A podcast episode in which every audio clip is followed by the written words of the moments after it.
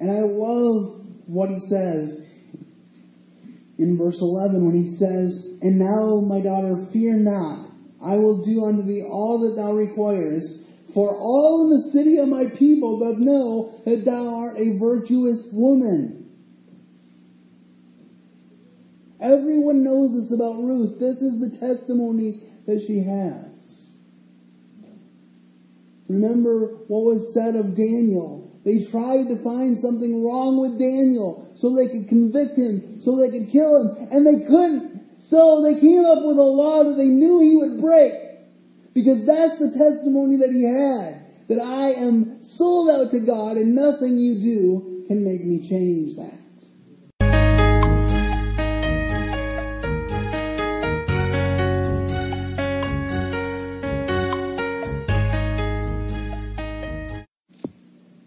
Before we begin today in Ruth chapter 3, I want to open in a word of prayer.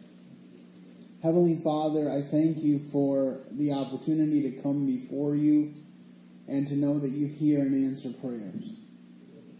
Lord, I don't know how people live without the knowledge that you are in control and that it is in you that we live and move and have our being. I just do not understand how someone can live their life without that knowledge. But Lord, we pray for those that are living that way today, that they would come to know you in a real and powerful way. You have said in Peter's epistle that you're not willing that any should perish, but that all should come to repentance. We know that your desire for us is that we would live in relationship with you and that we would have that benefit and that assurance. And so I pray that if there be anyone here that does not have that today, that they would leave this building knowing for sure that they are redeemed by our kinsman redeemer, the Lord Jesus Christ. I pray now that the thoughts of my heart and the meditations thereof will be um, honoring to you. In Jesus' name, amen. So, just by way of short review, in Ruth chapter 1, we have a situation where Ruth um, and uh, Orpah have lost their husbands. These husbands are sons of Naomi. And Naomi says, The famine is done in Israel, so I'm going to go back where there's bread. Um, and you guys can go back to your homes because it was the desire of Naomi that they would have rest in the house of their husbands. And she's like, I can't raise up husbands for you, so you need to go back to Moab. And at first they both clung to her and they didn't want to leave, but then Orpah leaves. But Ruth says the famous lines, Entreat me not to leave you, for where you go, I will go. Where you lodge, I will lodge. And the most important thing she said is this Your God will be my God. And then she said, Where you die, I will die, and there will I be buried. And she basically says, Let me be cursed if that is not true. So the dedication of Ruth is high.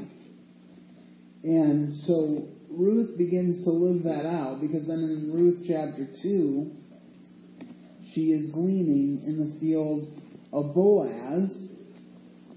And Naomi says it's good for you to glean there because Boaz is a near kinsman to us. And so that brings us to Ruth chapter 3. And there's some very interesting comparisons and contrasts today. But first, we're going to talk about um, the whole message today is Naomi seeking to secure Ruth's future, which is an interesting callback to chapter 1, because remember, Naomi said, I can't raise up sons for you, even though that was an expectation. So, the first thing that I want to bring out here is that Naomi instructs, Ruth respects. If you are taking notes, that's the first point today. Let's look at the first seven verses of Ruth chapter 3.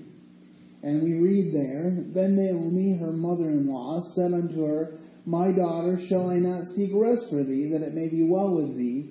And now is not Boaz of our kindred, with whose maidens thou wast?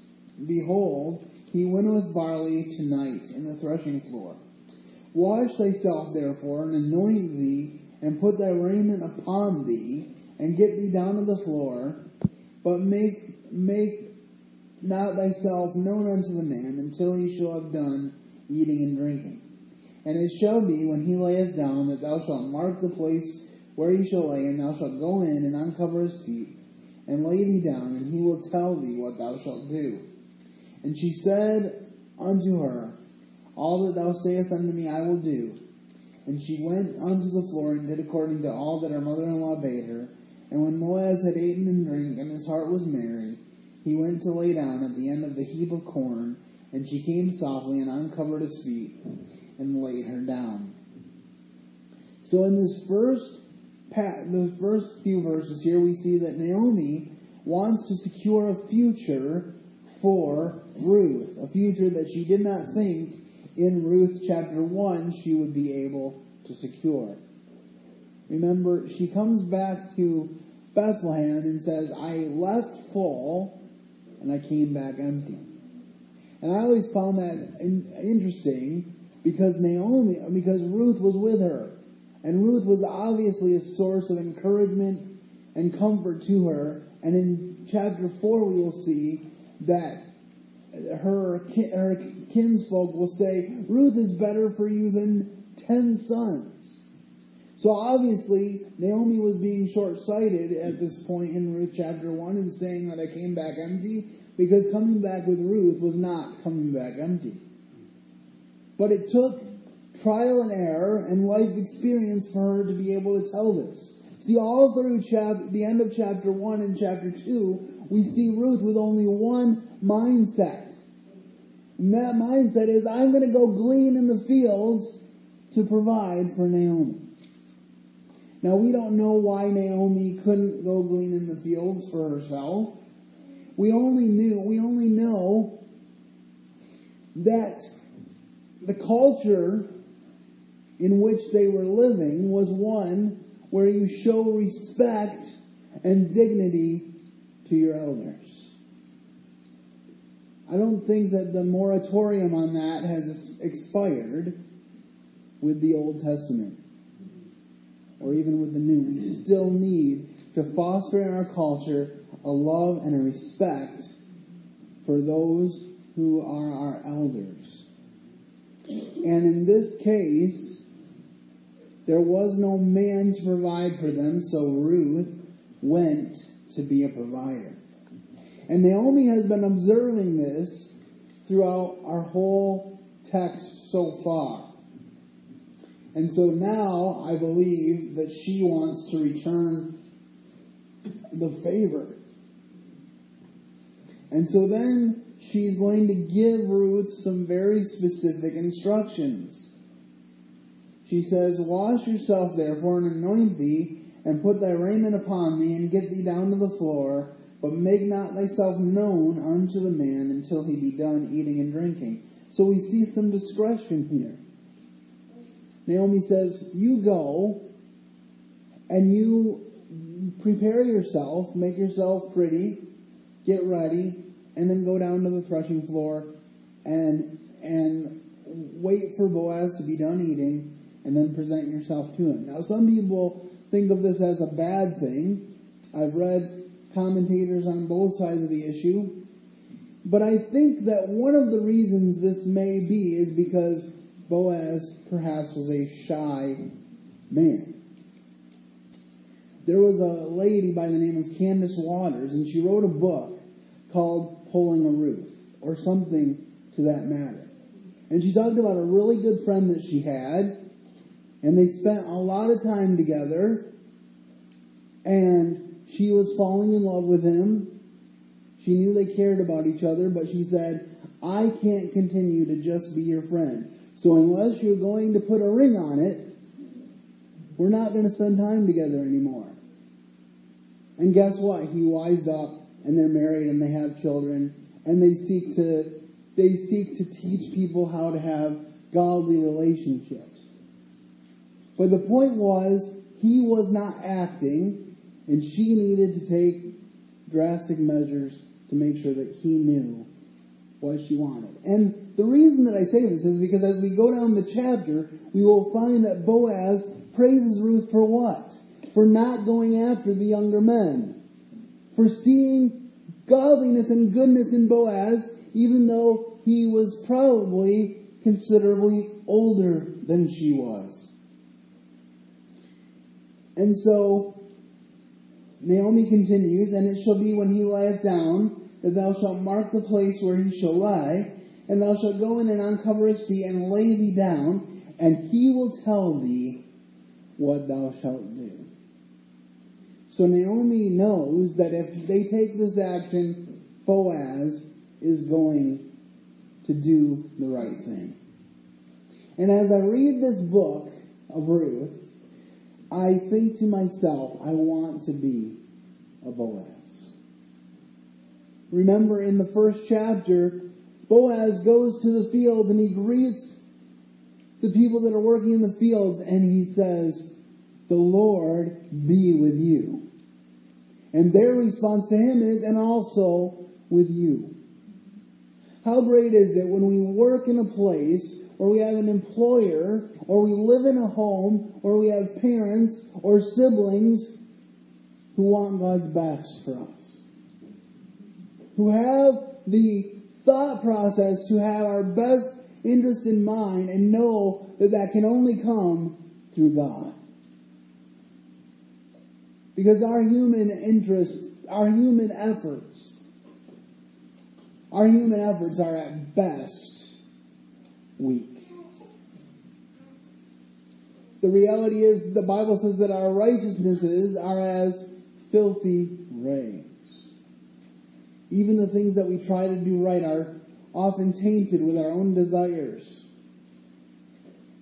and with our own motives. But God created us for good works, so I'm in no way saying that we shouldn't do them. I'm only saying that nothing we do good is of itself enough in God's eyes. That's why Jesus died for us. And so we continue on down, and we see this from Ruth. And she said unto her, All that thou sayest unto me, I will do. She had enough respect for her mother in law Naomi that she said, All that you say, I will do. Again, this is the antithesis of the modern interpretation in our culture of the mother in law. Ruth loved her mother in law. She had proven her love for her mother in law. So now Naomi says, She's proven her love to me. I'm going to reach out and I'm going to help her. I really believe that we're seeing growth in Naomi. Verse 7 And when Boaz had eaten and drunk, and his heart was merry, he went to lay down at the end of the heap of corn, and she came softly and uncovered his feet and laid her down. She didn't announce her presence, she just laid down at his feet. This is a gesture of submission. She could have demanded that Boaz take the place of the kinsman redeemer. That could have been her first, her opening salvo, so to speak. Could have been, You are our near kinsman. I need you to take responsibility for this. But instead, she chooses humility, and God will honor that later. And remember, Boaz already knows this about Ruth. Through the first two chapters, they are starting to develop this relationship. Remember, when Boaz sees her, she sticks out. And he says, Who is this woman? Because he sees her working hard. He, he sees her, I believe, exuding joy and virtue. Because guess what? When you're at peace with God, it shows in your countenance. And so he sees her and he says, Who is this? And then they say it's Ruth the Moabitess. And then he hears the stories about her. And when he goes to her, what does he say? He says, I've heard that you are a woman of virtue. Praise the Lord that you have sought refuge under his wings. What a great testimony. That's the kind, I'm still praying for a wife. So I hope that you'll keep that on your prayer list. But that's the kind of wife that I want. Someone who has sought refuge in our kinsman redeemer, the Lord Jesus Christ. Because if she hasn't sought refuge in him, there's no refuge that I can give her. The only way this works is if one man and one woman covenant before God that they will put him first and then put each other second. So they can be a testimony to the world of what marriage means. Because in our culture today, we don't know what marriage means. Often, even in Christian marriages, we have two individuals who decide to live under one roof and it doesn't work. Why? Because you have to be going in the same direction. Amos says, Can two walk together unless they be agreed? They have to be agreed. They have to have a shared vision. It can't just be, let's get married, but you do your thing, I'll do mine. No. When you covenant to marry someone, you are covenanting to walk alongside them through the good and the bad of life. Last year in October, or no, last year in August, my dad got a kidney stone. And it was really bad. And he had two surgeries and he was in excruciating pain. And my mom walked alongside him and held him up when he was weak. Fast forward to December my family gets COVID. Most of us went through it with little to no adverse effects. I lost my smell and my taste. Weirdest thing in the world. I had a bad I had a bad headache for about a week, but other than that, I didn't have any major physical problems.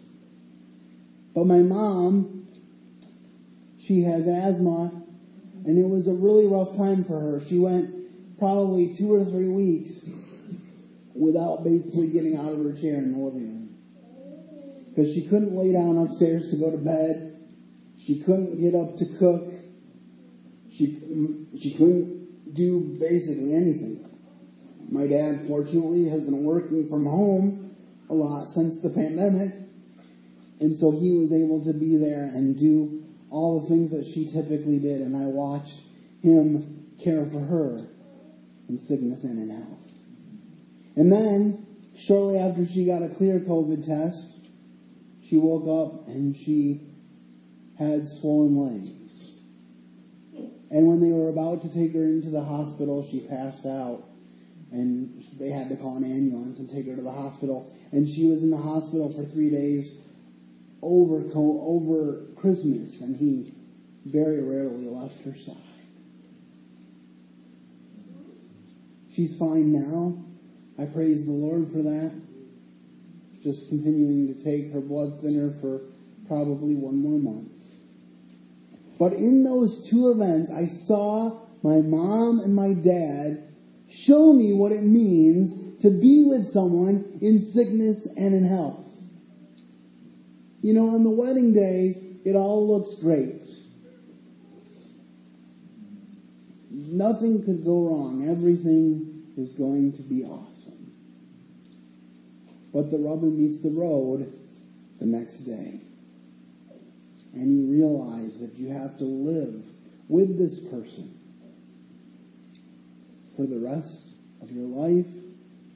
And the only way you can do that is by putting God first. And what we see here in this passage is two people that above all have put God first. And that is why this story works. Because Ruth and Boaz are both people of virtue who have come together to do God's will. Let's look by way of cross reference at Deuteronomy 2, 5, and 10.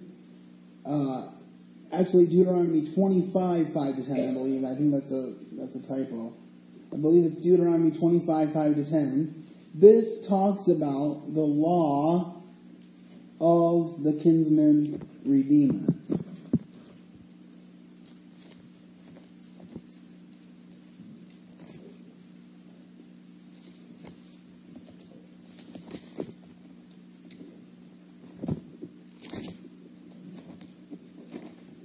If brothers dwell together, and one of them dies and has no son, the widow of the dead man shall not be married to a stranger outside the family.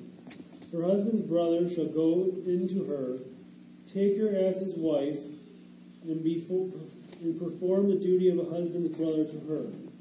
And it shall be that the firstborn son which she bears will succeed to the name of the dead brother, that his name may not be blotted out of Israel.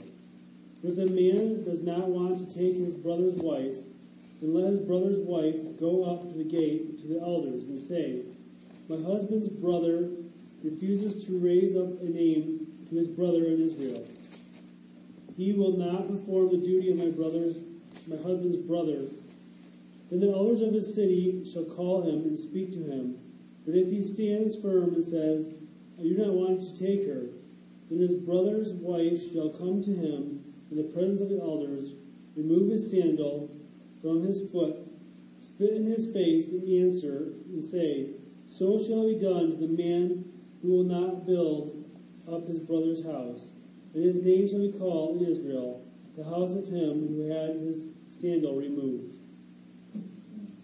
So this gives us a little bit of background on what is going to transpire as we go from Ruth chapter 3 to Ruth chapter 4.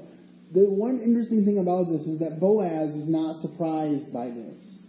He knows how this works. He's familiar with the customs. He's not like totally shocked that Ruth would do this because he's prepared with an answer. And to look at a New Testament application of what we are discussing, let's look at 1 Timothy 5 8 to 14. 1 Timothy 5 8 to 14. Again, if somebody gets there, if you could read it for us, I would appreciate it. But if any provide not for his own, and especially for those of his own house, he is denied the faith as was an infidel. How far? 8 to 14. Unfortunately. Uh, not the window be taken into the number under three score years old, than one for one man. Well reported uh, for works. If she has brought children, if she lost large strangers, she is washed the saints' feet If she hath received inflicted, if she hath diligently followed every good work. The young widows refused, but when they had begun to wax wanton, thus Christ to be married. Uh, having damnation because they had cast off their first faith. And if all they went to be idle, wandering about from house to house, and not only idle, but tatters also, and busybodies, speaking things which uh, they are not. All right, so this is a New Testament passage, but I think we can see how Ruth has met these qualifications of a young widow. She has done the godly things for her mother in law, and her virtue is known throughout the town. And so she is now in a position where it is best for her to marry and raise up children. And of course, the broader implication of this is that Ruth, the Moabitess, the foreigner, who commits to follow the one true God, ends up in the family tree of the Lord Jesus. Because she will give birth to Obed, who gave birth to Jesse, who gave birth to David. And what is Jesus, one of Jesus' names? The Son of David. God told David, Someone will be on your throne eternally. How is that possible? The only way it is is because the eternal Son of God, the King of Kings, is a son of David. Ruth wasn't anybody special. She was just a woman who committed to follow the God of Israel. And this is God providing for her and showing her that I am going to take care of you, and not only that, but you will have a place in history. There's a book in the Bible dedicated to her because she dedicated herself to God.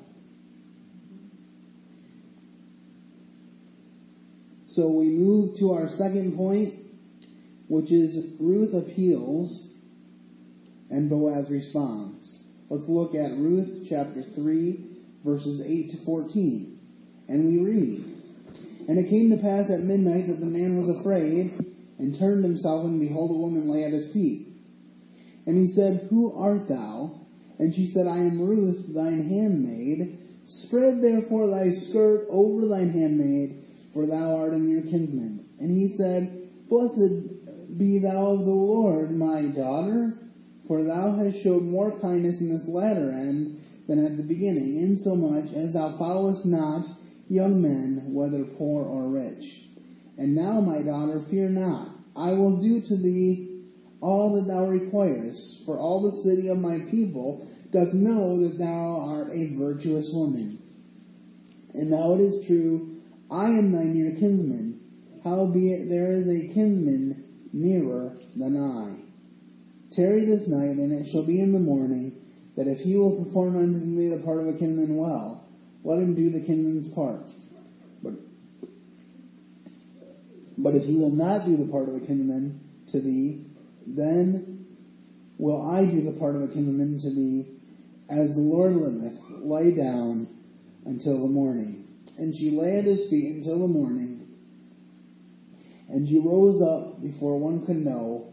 And he said, Let it not be known that a woman came into the floor. So I want you to notice a couple of things here. First of all, he turns and he asks, Who are you? Now, one may wonder, why is Boaz sleeping on the threshing floor? But we need to remember that this book starts out telling us that it happens when?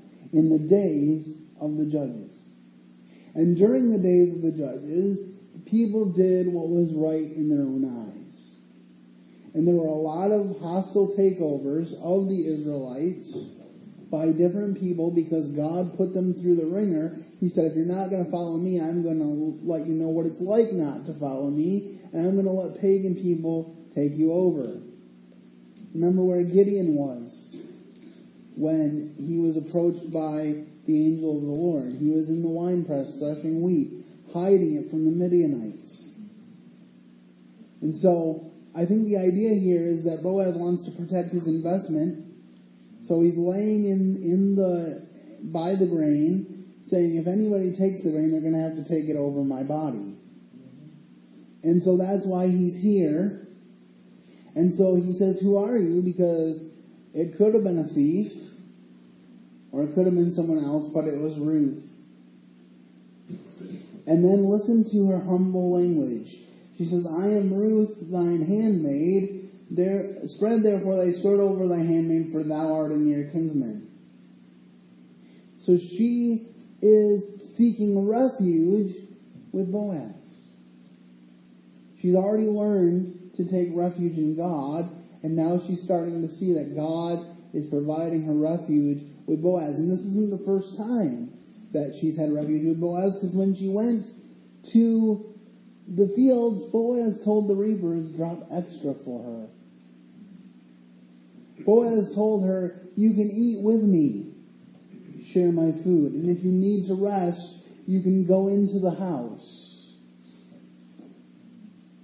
and I have commanded them not to touch me.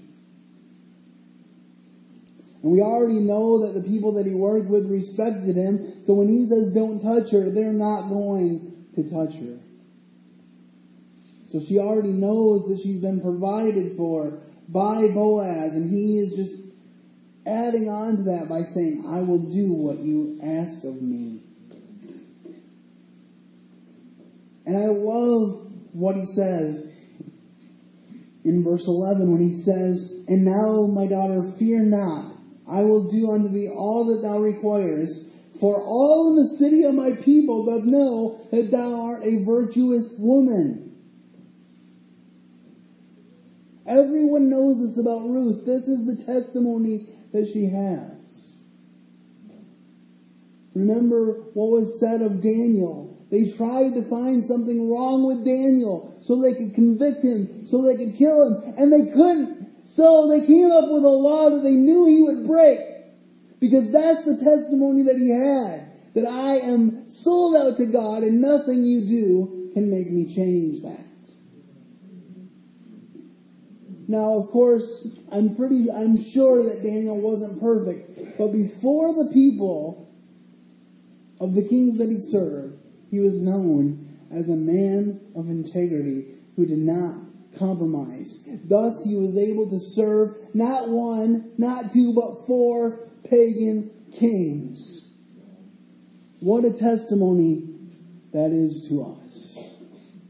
We live in a very pagan world but we can still shine for the Lord Jesus.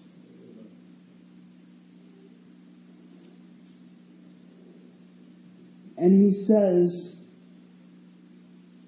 in verse 10, to back up a little bit, he says, Thou hast shown more kindness in the latter end than at the beginning, insomuch as thou followest not after the young men, whether poor or rich.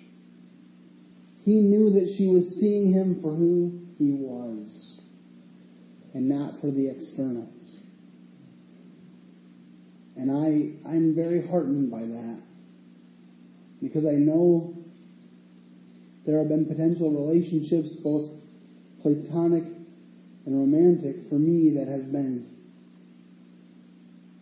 ended before they started because people were afraid of the things that they didn't know. I was telling Chris before the service that I actually said goodbye to the Potter's house in September because of issues related to my disability. And I'd be willing to uh, share those with you in a personal conversation.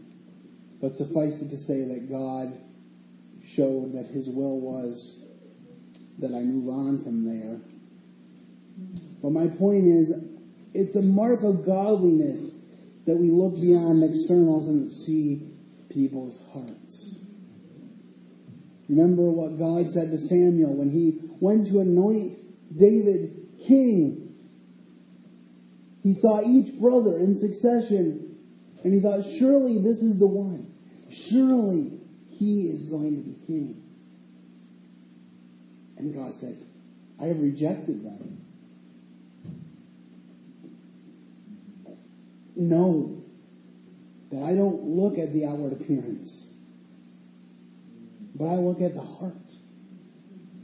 And he said of David, even in the New Testament in Acts, after David had done all the bad things that he had done, he still was able to say, that David was a man after my own heart who did all my will. Why? Because when David did wrong, he confessed and repented and forsook. You see, with Saul, the God of Israel was never Saul's God. And when he did worship God, it was so that he could get credit, cred within his community. He said to Samuel, come and serve the, worship the Lord your, your God, your, with me, so that the people don't think I'm a bad person. That's, that's a paraphrase by me, but that's essentially the idea. I don't want the people to think I'm a bad person, so please worship God with me. And then Samuel tells him, God has ripped the kingdom from you and given you, given it to someone better. Isn't it interesting that out of all the people in Israel, the one that captures Boaz's attention and his heart is a Moabite. It's very possible that she had a closer relationship with God than some people who were the chosen people. And we see that today. There are many Jews in Israel today who have rejected Jesus as Messiah. But he is, and he's coming and we need to be ready. And so Boaz has given assurance that he will do his duty as a kinsman as long as the nearer kinsman rejects his responsibility. And he says to her to tarry overnight because he doesn't want her traveling home in the middle of the night. He is watching over her. He is protecting her. And in the morning, he is doing even more to protect her character because he says, Tell no one that you are here. I don't want anybody to get the wrong idea about why you were here and what we were doing. So let's make sure no one finds out that you were here. Let's look by way of cross reference at Proverbs 31 29 to 31.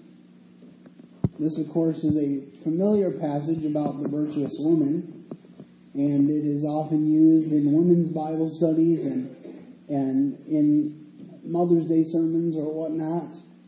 But it's interesting to note that it was written from a mother to her son. So this is a a challenge to sons that this is what you look for in a wife. If someone has Proverbs 31, 29 to 31, if they could read it for us. Many women are capable, but you surpass them all. Charm is deceptive and beauty is fleeting, but a woman who fears the Lord will be praised. Give her the reward of her labor and let her works praise her at the city gates. And again, remember what Boaz said. He said, the whole city knows about your virtue. And he's actually going to go to the city gates in order to procure her when we get to Ruth chapter 4. And so, again, we just see the virtue of both of these people wanting the best, seeking God's will. So, our third section is Boaz provides, Naomi reassures. Boaz provides, Naomi reassures.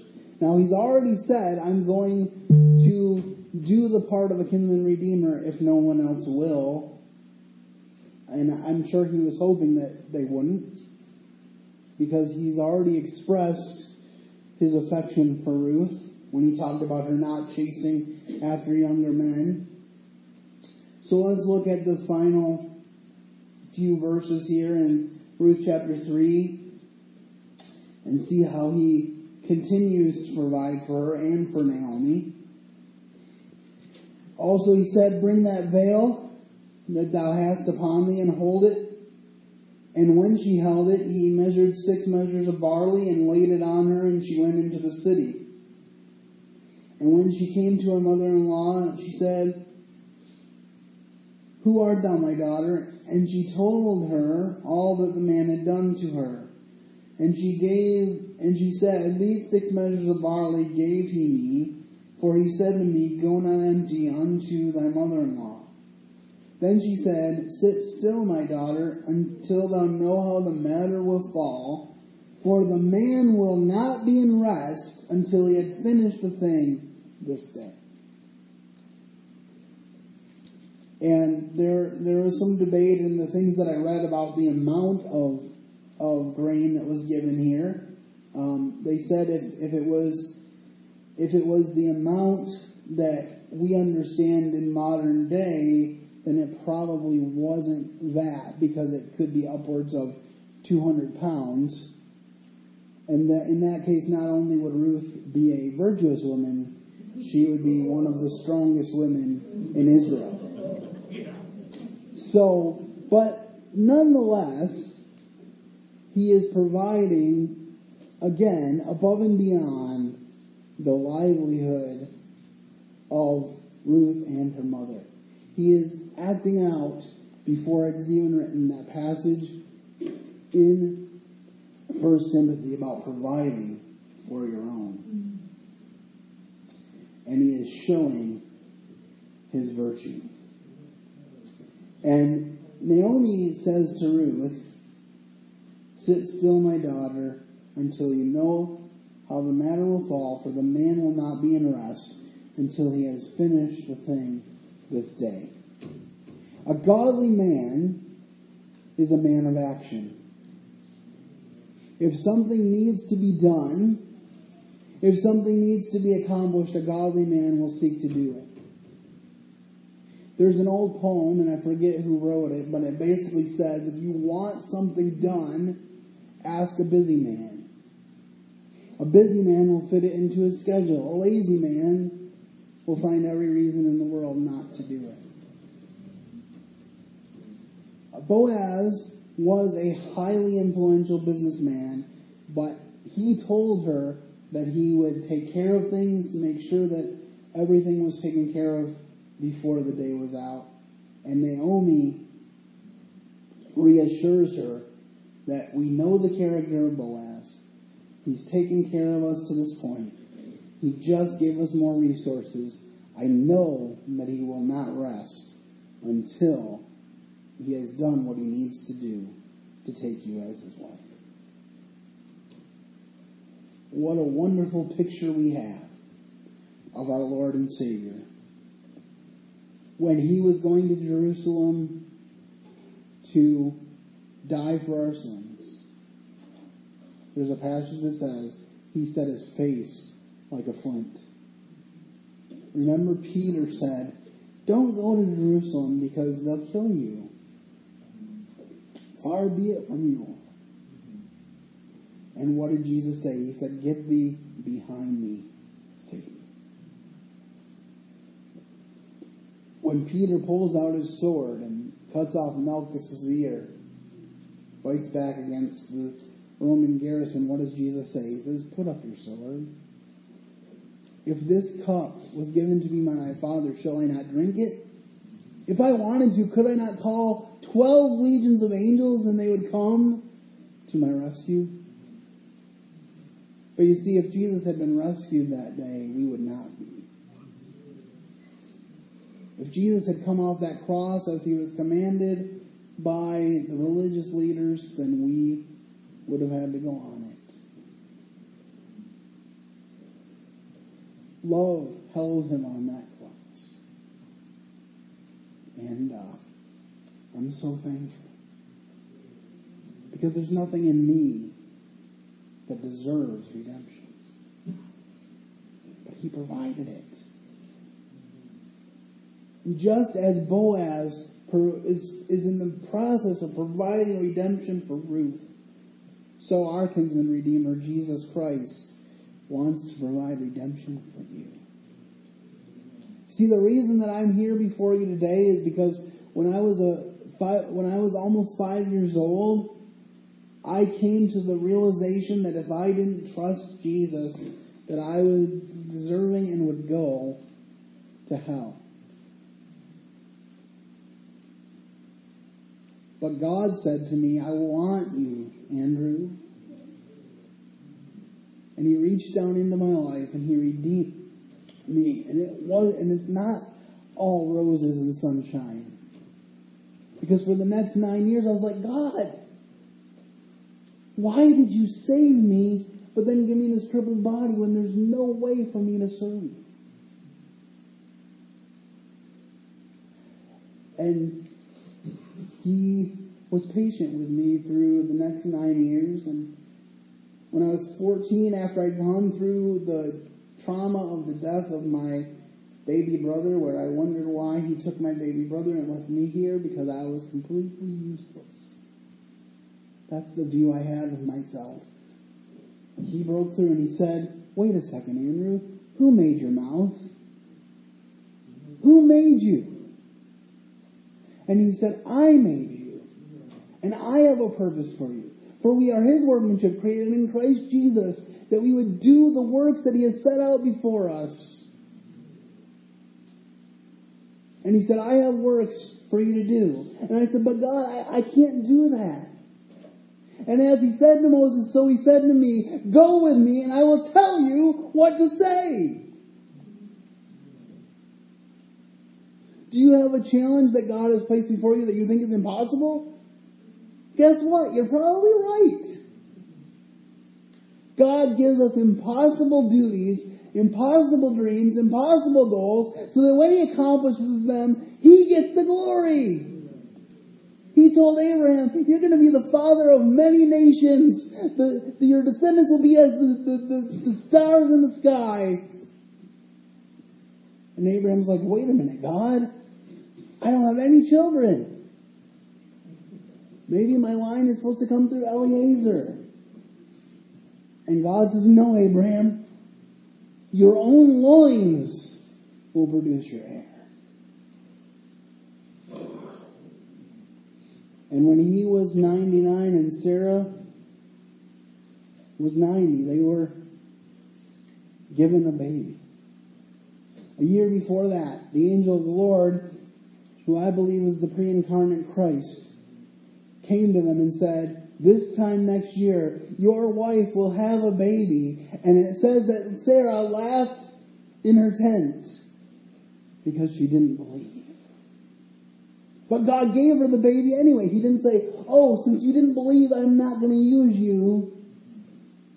No, because our Lord is one who knows our frame and remembers that we are dust.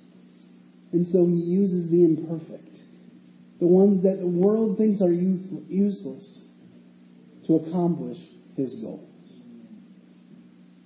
I'm so thankful for that. God didn't write me off.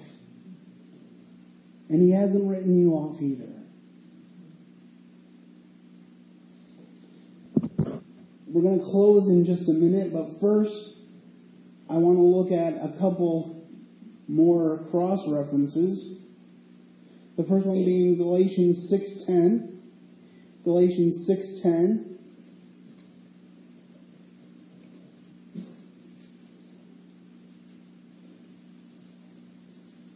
As you're turning there, I'll just read this about obedience from Thomas Kempis. He says, Instant obedience is the only kind of obedience there is. Delayed obedience is disobedience. Whoever strives to withdraw from obedience withdraws from grace. And we see in Ruth this picture of obedience. Remember, she said to Naomi, All that you say, I will do. Why? Because Naomi had introduced her to the living and one true God, and she knew she could trust her. Let's look at, at Galatians 6.10. Therefore, as we have opportunity, let us do good to all people, especially to those who belong to the family of believers. We see this lived out in Boaz. Obviously, he has a, a good rapport with everyone that he works with, but with Ruth, he has found, found a kindred spirit, one who loves the Lord, and so he is doing good for her as an extension of his faith. Psalm 37, 3 to 5. Psalm 37, 3 to 5. Trust in the Lord and do good. Dwell in the land and enjoy safe pasture. Take delight in the Lord, and he will give you the desires of your heart. Commit your way to the Lord. Trust in him, and he will do this. Ruth went to Israel not having any idea how she would be accepted. She just said, I'm going to trust God. Your God will be my God. And she went with Naomi. And Naomi wasn't a very big help in the first chapter because she said, The Lord has sent me out full and brought me back empty. Again, not realizing that she was more full than she had any comprehension of. And yet, Ruth, this person who lived in a pagan land, clung to God, and the results were that God provided. That's kind of what uh, God said about the Thessalonians when Paul wrote, How good it is that you turn from idols to serve the living God. A little girl told an older friend that she was going to give her papa a pair of slippers for his birthday. Where will you get the money? asked the friend. She opened her eyes wide and said, Why, father will give me the money. For a moment, the friend was silent as he thought that the father would buy his own birthday present. And the father loved the little girl and appreciated the gift, even though he paid for it himself. We have nothing of our own to give to God. That's that's why we sing in that song earlier, every blessing you pour out, I'll turn back to praise. Because the only thing that we have are blessings from God. Someone posted something on Facebook that seems to be an alarming reality, which is posts about how we deserve all the best. I deserve happiness. I deserve this career. I deserve, I deserve, I deserve. And I just posted under that post in the comment, nothing I have is things that I deserve. It's all blessings from God. I deserve hell. I deserve to be ignored. I deserve to be put in that trash heap of life. Some would even say that I, I don't even have the capability of having a quality of life. I was born three months premature. I don't know what the percentage is now, but when I went to work for Right to Life in 1998, it said that 33% of all abortions took place in the second trimester and beyond. And if it wasn't for my parents who loved God and knew that God had a purpose for my life, I could have been one of those people. I have struggled against low expectations of people around me for my whole life. But the good news is the only one that I need to please is God. And God is the one who gives me the power to do the things I do. For it is God who worketh in you both to will and to do of his good pleasure. What a wonderful privilege it is to know that he has everything in his hands. Even the situation with Ukraine. Vladimir Putin thinks he's going to win. But one day, Vladimir Putin, along with the rest of us, will bow our knee before the Lord and confess him as Lord to the glory of God the Father. And we will be held accountable for the things that we have done that are wrong. But I am thankful that when my record is seen, it will be wiped away because I'm covered by the blood of Jesus. And that is what redemption is all about. Jesus said to the people that he interacted with, he said, How often would I have gathered you under my wings as a hen gather, gathers her chicks, but you would not. Don't be among those who would not. Be among those who do. Heavenly Father, what a wonderful privilege it is to be yours. Lord, I thank you for these words in Ruth chapter 3 and how you can use them to point to our kinsman redeemer, the Lord Jesus Christ. I thank you for all that you've done for us, all that you will continue to do. I pray that you will be with us as we go to our homes and into our communities this week, that we would be Jesus to them. In Jesus' name.